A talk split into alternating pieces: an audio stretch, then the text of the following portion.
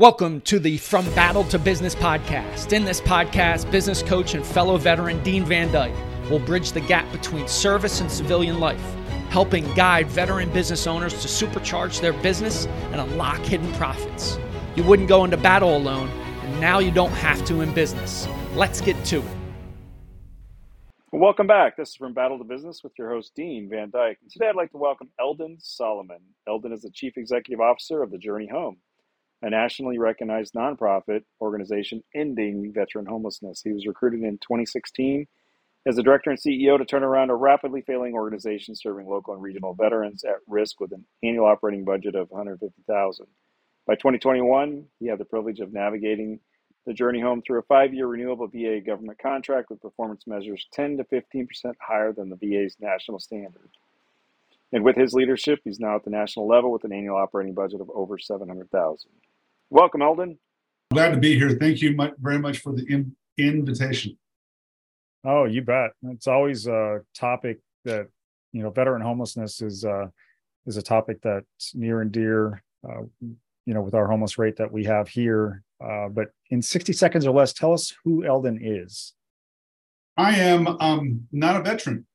I uh, grew up in the in the um, Vietnam era where um, military was a four-letter word, and uh, didn't really think about taking didn't take my my service to country very seriously. And uh, then at some point in my adult life, where my my uh, life choices and my patriotism kind of collided, and uh, I began to really focus in my career as a mental health counselor, psychotherapist, on issues of, of um, military service, veterans, and and um, in 2016, I found myself as the CEO and, and director of the Journey Home, which is a veteran outreach organization that works on a national level to find veterans that are homeless or at risk and get them stabilized.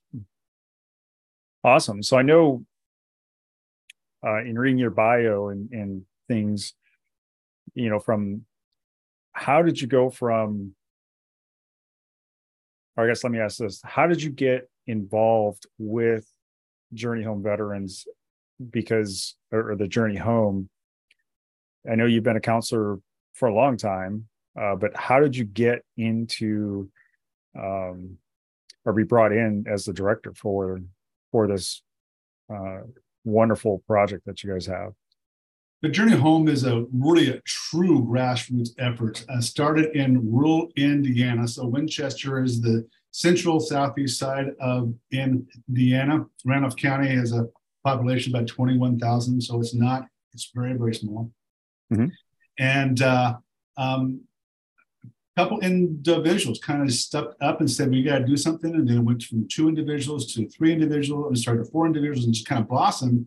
And in 2014, the uh, the organization started a transitional facility, a shelter mm-hmm. that um, um, housed veterans on a temporary ba- temporary basis. It did okay for a while, but just you know the the mission was just not strong enough, and after about a year, things started to kind of fall apart, and the community stepped up stepped up again, and that's when I got involved first as a board of directors, and um, we we we saw the goodness of this of this um, or this organization to help veterans who are suicidal, homeless, or those those kind of issues, and we reorganized the, the board. And I was on the board for about a year and a half when they looked at me and said, you know, we, we're not doing this right yet. There's a lot of mental health issues around homelessness. You are a mental health provider. You understand veteran issues really well. I had been working a lot with the Department of Defense and other other veteran organizations, and they said, "Would you quit your job and, and become the CEO?" And uh, oh, and by the way, we don't know if we'll be open in a year, but we but we but we won't be open if we don't do something different. So we use please quit and come and join this organization. And that's that's what that's what got me here. Um, you know, when I first was asked to be on the board, I, I, I was reluctant because it was the organization wasn't doing what they said they're going to do, and I was reluctant to do so. Mm-hmm. But the the mayor of Winchester said, Eldon, this is too important and uh, too big for us to let go. And I remember when I was um, chose to leave my job and come here, I turned to my wife and said, I can find a job anywhere. I have a good career, but if I woke up a year from now and the Journey Home closed their doors and I didn't do anything to save it, mm. I wouldn't want to do this. So that's the kind of passion that drives this kind of movement. Um, it's the kind of passion that's in all of my staff, and it's just that's where that's that's why we're here. Well, we greatly appreciate what you're doing and, and serving the veteran community. So, as far as veteran homelessness goes, just uh, and, and I know there's various numbers out there, but how big of an issue is veteran homelessness? The issue is is big, and in some ways, Dean, it's kind of unknown. I mean, we don't. When you look at at uh, at the figures that you that the federal government are giving us, it's it's, it's not conspiracy, it's not false, it's just not telling the whole the whole right. um, the whole picture.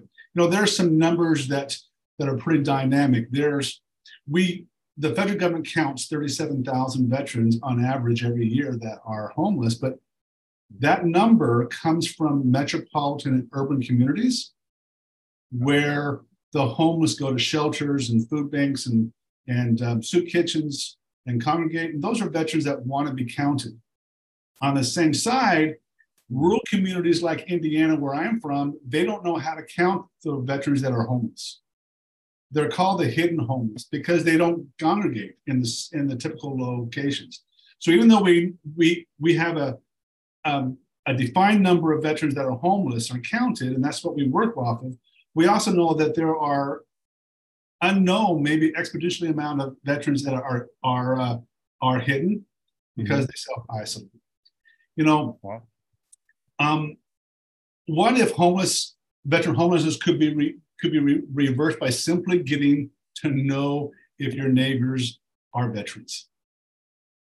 If in a rural community they don't have a shelters, they don't mm-hmm. have soup kitchens, they don't have places where homeless veterans or homeless congregate, then how do you get to know whether or not your veterans in your rural community are actually out there? So the first thing I tell people is that do you know if your neighbor is a veteran? If you don't, you should ask. How many of your veterans, um, how many veterans attend your church, your your uh, same church con- congregation? If you don't, you should ask. And um, how many attend the same grocery store? Do you look for them? How many attend the same doctor's offices? Do we ask? How many attend certain the same community events? I think that we spend too much time thinking the government's going to solve this problem, and we don't realize that that the homeless veteran is living right beside us, and that we have a better impact in their life than anything the federal government can do. I don't know of too many government programs that I would call successful. Um, having uh, don't get me wrong the va has some great medical care but there's also a lot of issues and it's um when you look at veteran homelessness would you take us through so say you identify a veteran that's homeless. Take us through that uh, process that you follow to bring them in and um, you know get them the help they need and um, and transition. Well let me even go back a little further because the first thing we, we got to do is, is is find them. Mm-hmm. and uh, you know i'm not going to be on this soapbox of of uh, criticizing the va or the federal government they do there's no there's no population in this country that has better access to care than right. veterans and less than 50% of those of the veterans that are eligible for, for uh, VA services actually use those services. So you have a wide array of services, but veterans self-isolate and less than 30, less than 50%. In Indiana, it's probably close to 35% only access that care. So you got to find them. And, um, what we do with that is that we build relationships and we, and we build relationships like this, having these kind of conversations and get people under understand the issue's a lot bigger than what you see on the on the internet. There's 1,400,000 veterans in this country that the federal government estimates are at risk of becoming homeless. And the only difference between the homeless and the at risk is one has a lease or a house and the other doesn't. They share the same factors. So there's a big problem of self isolation, non engagement in the community. So we got to find them first. And we do that through our community connections and partners, churches, first responders, um, um, um, medical providers, whatever we can do, neighbors. We want to find we we want to find them, and uh, we establish trust, and we borrow that trust. So if we can establish a trusting relationship with a community partner, mm-hmm. that community partner is going to call us and say, "I have a veteran that needs help." Here's an example. Um, we had a couple years ago. Um, uh, name is Joe Davis. He passed away just recently of stage four cancer. Hmm. Right when he was diagnosed with stage four cancer, cancer, he was overwhelmed, emotional, confused, didn't know what to do with with where how to navigate this medical crisis going through his life. Mm-hmm. So he went to his veteran service officer, the county office, and sat down and talked to his his uh, his VSO and said, "I don't know what to do." Well, the VSO says, well, you got all the benefits I can give you. I'm not sure how to help you, but you know, I know the journey home. I trust them. Can I call them and see what they can do there? And because the VSO trusted us, Joe said, yeah, call the journey home. And Joe allowed us then to immediately take him to his medical appointments. That was the first thing we, we did.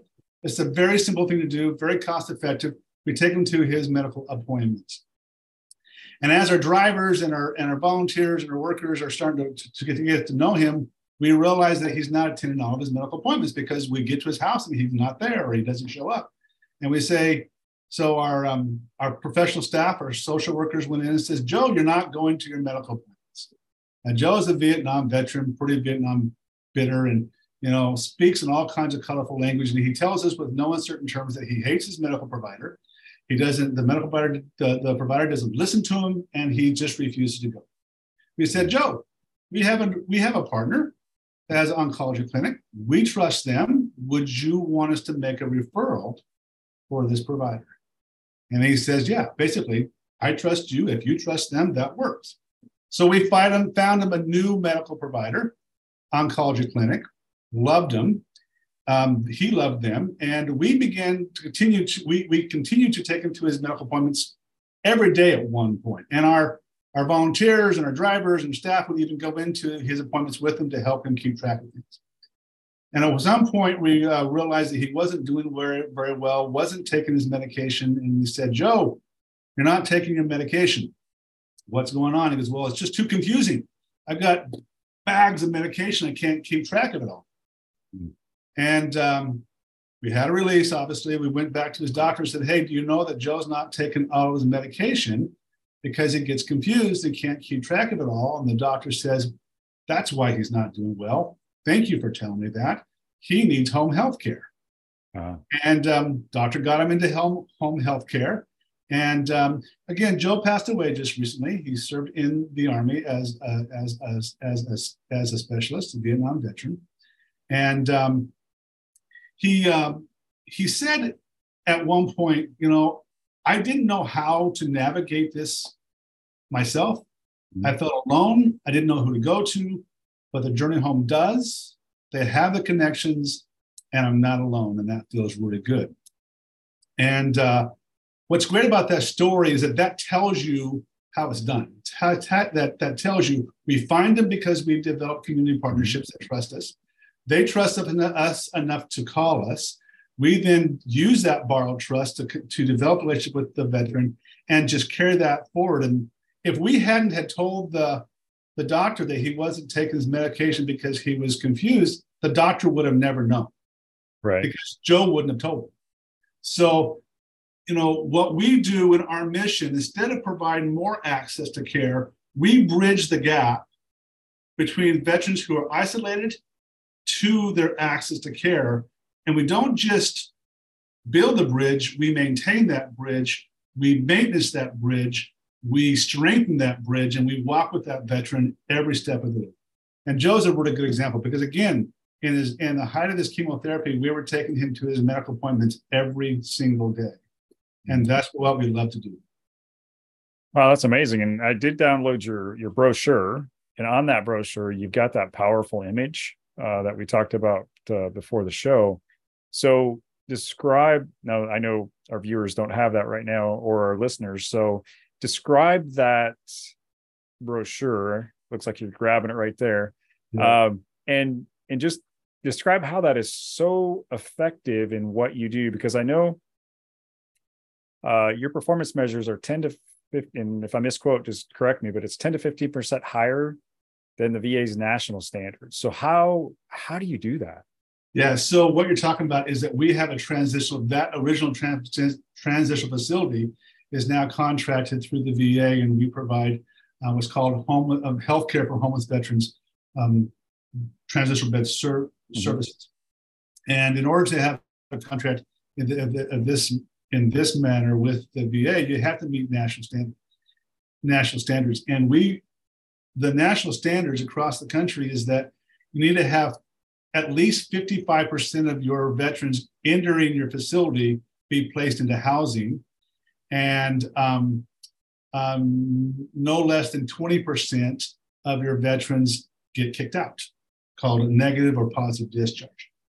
I just seem to have the last two figures here with me in 2020, see, 2021, the fiscal year 2021, our, our year end positive discharge rate was 76%, and our negative discharge rate was 5%.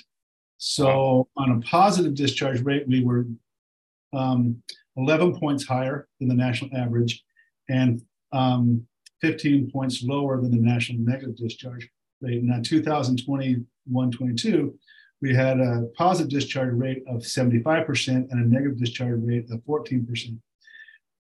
Um, I believe that the reason why our, our performance is so high is that we don't necessarily focus on access to care. I said earlier, Dean, is that there isn't a population in this country that has better access to care mm-hmm. than, than veterans if veterans, if access to care was the problem, then we we wouldn't have a problem. We would have 100% of our veterans access to care, and and and and engage those services the way that that Joe did at the end. Joe only engaged our services because he had somebody walking him through the process. Mm-hmm. Right. and that's that's that's what we have found. Whether we are working in a transitional facility or out in the community, if we don't walk them through the process, then it's going to be difficult for them to maintain that. Now, that's normal. We, we're all like that. You know, Dean, you and I don't know each other. We're very well. We, we've had conversations, but think of it this way. If I was to come to you, first time I met you, and said, Dean, I've got a, par- a barbecue at my house. I'm a pretty good cook. You should come to my house this weekend for a barbecue you're probably going to look at me and say, oh, maybe not. But thank you for the offer. Sounds good. Um, but if if we have a mutual friend that knows that that loves my cooking and says, "Hey, Dean, Eldon is going to have a barbecue at his house. He really wants to meet you. He's really cool with veterans. You should come with me to to his house this weekend." Mm-hmm. The likelihood of you going with him to to meet me is pretty high. It's a Agreed. lot. A lot higher. And that's what that bridge is all about. We typically say to veterans, here's the service, go apply for it, and then ask, why aren't you? Well, the reason why is that they're so far over on the left side of that of that graphic that, we, that you have that they're isolated, they're overwhelmed, they're mm-hmm. scared like Joe, and doesn't don't know where to go. And if it wasn't for his VSO saying, "Hey, let me give you a warm handoff," Joe would have never called me mm. If it wasn't for the journey home saying, hey, we have a new oncology clinic, let's make a referral, Joe would have never, he would have stayed where he's at and stopped going to his appointment. So it's about that bridge is, is, is about making, building relationships and making community con- connections. It's pretty vital. Well, and it's, um, so, you know, we, so I'm a, I'm a member of a Veterans of Foreign Wars post here in, in Issaquah and, and we get requests, you know, veterans passing through needing help. We get requests, you know, in the local community. In fact, we helped um, Coast Guard veteran. We took him to his similar to what you guys are doing. Took him to his appointments, um, and you know, and and and helped him get there. And then, eh, but he he was reluctant, right? He was reluctant to ask for help. Um, and he you know he finally did uh, which we were grateful for. Uh, but there are a lot of veterans out there. My uh, beautiful bride just read me a, an article. Uh, there was a veteran in the northeast that had no family no surviving family. And the funeral director now obviously passed on the funeral director put the call out to the local american legion. And i think well over 300 motorcycle riders from the american legion showed up to support the veteran. And that's and and that's i think the veteran community you know if they're aware they are there. Um, and as your website says and as we've all heard it before is we'll leave no one behind. And so what you guys are doing is so important uh, but i know you've you've expanded. So tell us a little bit more about how you've expanded. Yeah so you know our whole our whole philosophy is that they served us now it's time for us to serve them. And uh, what you just said is is is very very real. Is it's great that 300 veterans came to his funeral, mm-hmm. but it would have been great if those community members were there to support him and being alone. And so that's why we're in Florida. Is that our mission is di- is dynamic, it's powerful, it makes a difference. Mm-hmm. 2021, we found 191 veterans through this through this mission. And in 2022, we found 890 veterans wow. and helped them. So it's it's a it's a performance and outcome and a mission that that um, members of the Naples community said we want to be a part of this. We want the journey home down here. And um, um, one individual by the name of Jackie Kay that stepped up and said, listen, if I get uh, a grassroots movement of people that support this mission, will you come down here? And that's what she did. And that's why we are there. Um, we um, we have our veteran outreach team down there um, providing um, services of, of um, building relationships, community, uh, building community partnerships, mm-hmm. making community connections, transporting veterans to vet to appointments, just like, like we do here. And um, we just now, um, the last, I think in June, hired our first full-time staff. We're looking to raise money so we can do broaden our services there. That's uh, we're still spending more money than we're raising down in Florida. So that's part of growth, but we can't do that forever. We have to be able to uh, um, raise enough money to pay our bills. Mm-hmm.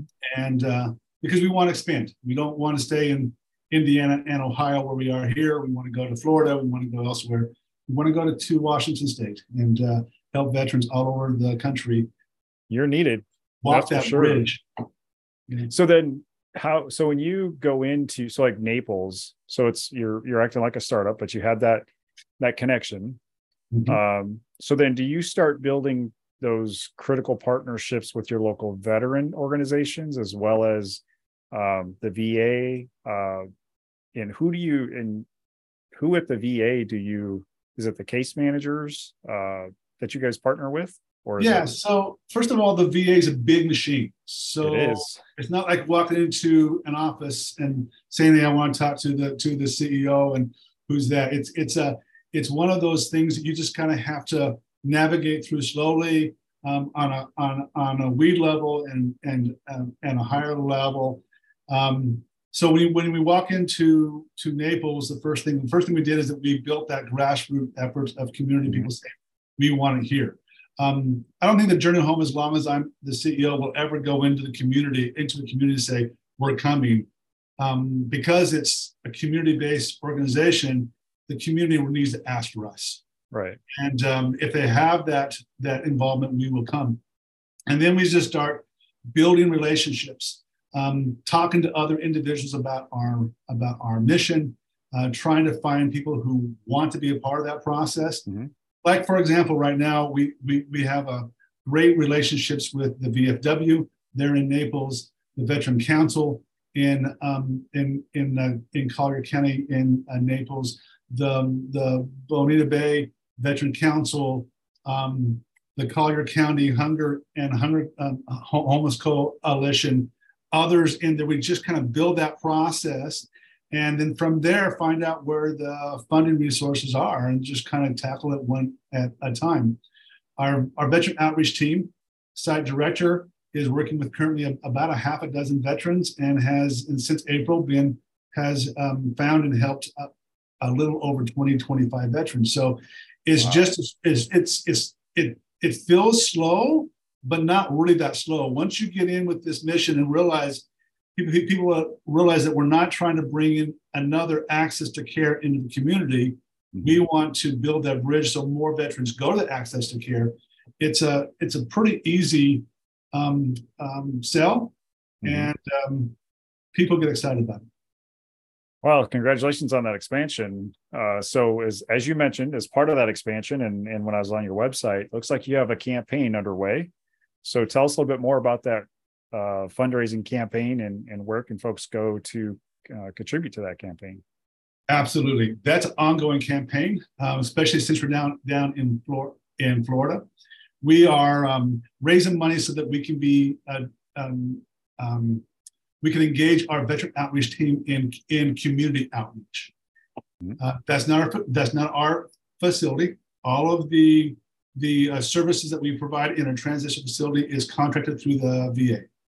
You asked earlier in terms of how to in, in, engage in the VA. That's how you do it.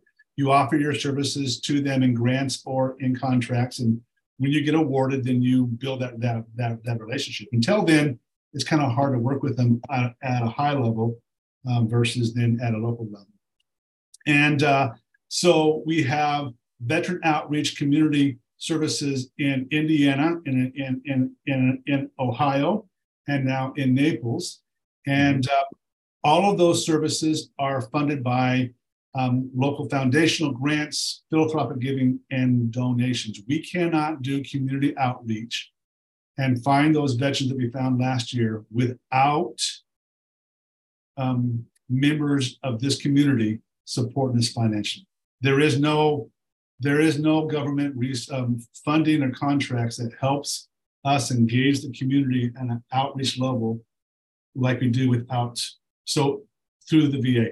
That comes through private donations, philanthropic giving, grant foundations, and fund and fundraising events. Wow. So you guys are in a continuous cycle of fundraising, sounds like um, which is great because it allows you to expand. Um, so where, so just we're, we're going to move into the speed round here a little bit, learn a little bit more about you. Um, so you, what are three books you'd recommend and why? Oh my goodness. You know, I think that um, one of my favorite books is from Stephen R. Covey Jr. called The Speed of Trust. Mm. And uh, I like that because trust is is a foundation of what we do in the community and um, with our with our veterans. And when we're able to build trust, progress and growth goes fast. Mm-hmm. Trust is diminished, it slows down greatly. So Stephen R. Covey Jr., Speed of Trust, fantastic book. Um, another book I think I, I, have really in, enjoyed is, um, no, wrong book here. It's called Business Made Simple um, just got through read Donald Miller read, reading it. Um, that's a very good, very good book. And um, what I liked about about the the business made simple is that it talks about the the the um, concrete aspects of what a business needs to focus on. Um, what I wish they would do is talk about how to create those those principles. So it's great to know what those principles are. I want to learn how to do it. Um, those are those are two that are top of my mind. I'm not sure I have a three that could come that. Could, could oh, no worries. That. So, what are your t- three favorite movies and why? Iron Will is my top movie. It's about a, a, a young man who loses his father. He's a musher and he joins um, a race from Canada down to New York and or ever into uh, to, to the United States. Underdog and I just love underdog stories, um, tenacity and fight. And you know, I'm an entrepreneur at heart. Um, we're you know, the journey home is an entrepreneur endeavor. Mm-hmm. Going to Florida is an entrepreneur endeavor. You know, let's just you know, um, foot to the pedal, go type stuff. So I love that. Uh, love that that uh, that movie a lot. And uh, I'm a Harry Potter lover. I Star Wars. I remember Star Wars. I remember when Star Wars came out, I was probably 12 years old. So I do too. yeah. So, you know, and, um, but, uh, but the, my favorite movie is going to be Iron Will. Nice. Yeah. I remember, uh, when, when Star Wars first came out and I always tell my, I have three grown sons and of course, they love the newer versions of Star Wars, and I'm like, hey, that was the that was the greatest movie back then, and they're like, that computer graphic stuff is so old and outdated. I said, yes, but that's what made it great. It is, and when people talk about just you know make fun of the of, of the Star Wars and how the storylines of this, I think I say this, you don't understand. That was so revolutionary. It was mm-hmm. like there was nothing like that. I don't care because it was just so cool, and uh, so I, I, I, just have a affection for the fact that uh, that was there because there's nothing else like like it. Yeah. And then the the series after that, Empire Strikes Back, Returns. I mean, all that stuff was just. I mean, saw every one of them when they got released. So yes, I'm a I'm a Star Wars fan as well. So love those. Oh, movies. the the Return of the Jedi came out when I was a senior in high school, and uh, they were showing it almost 24 hours a day. And um, senior skip day, my senior year of high school, a bunch of my friends skipped school that day and went and watched the opener of uh, Return of the Jedi. So uh, fun stuff. I couldn't I couldn't think of a better activity than than going to school. 40 years ago. 40 years ago. That's a long time ago. Yeah, you don't need to remind me how long ago that was, but that's all right. well, Eldon, I, I greatly appreciate having you on the show. Where can the audience go to learn more about you? Yes, you know, let me go back into the fundraising in every location, Indiana and Ohio and and um, and Florida. Every place we we uh, plant our veteran outreach team, it costs us. Um, we budget about two hundred fifty thousand. So okay. we need those. We need those funds. Go to www.journeyhomevets, as in V, journeyhomevets.org. And you'll find a great website there. Um, we're constantly updating it and putting more information in there. There's a donation button.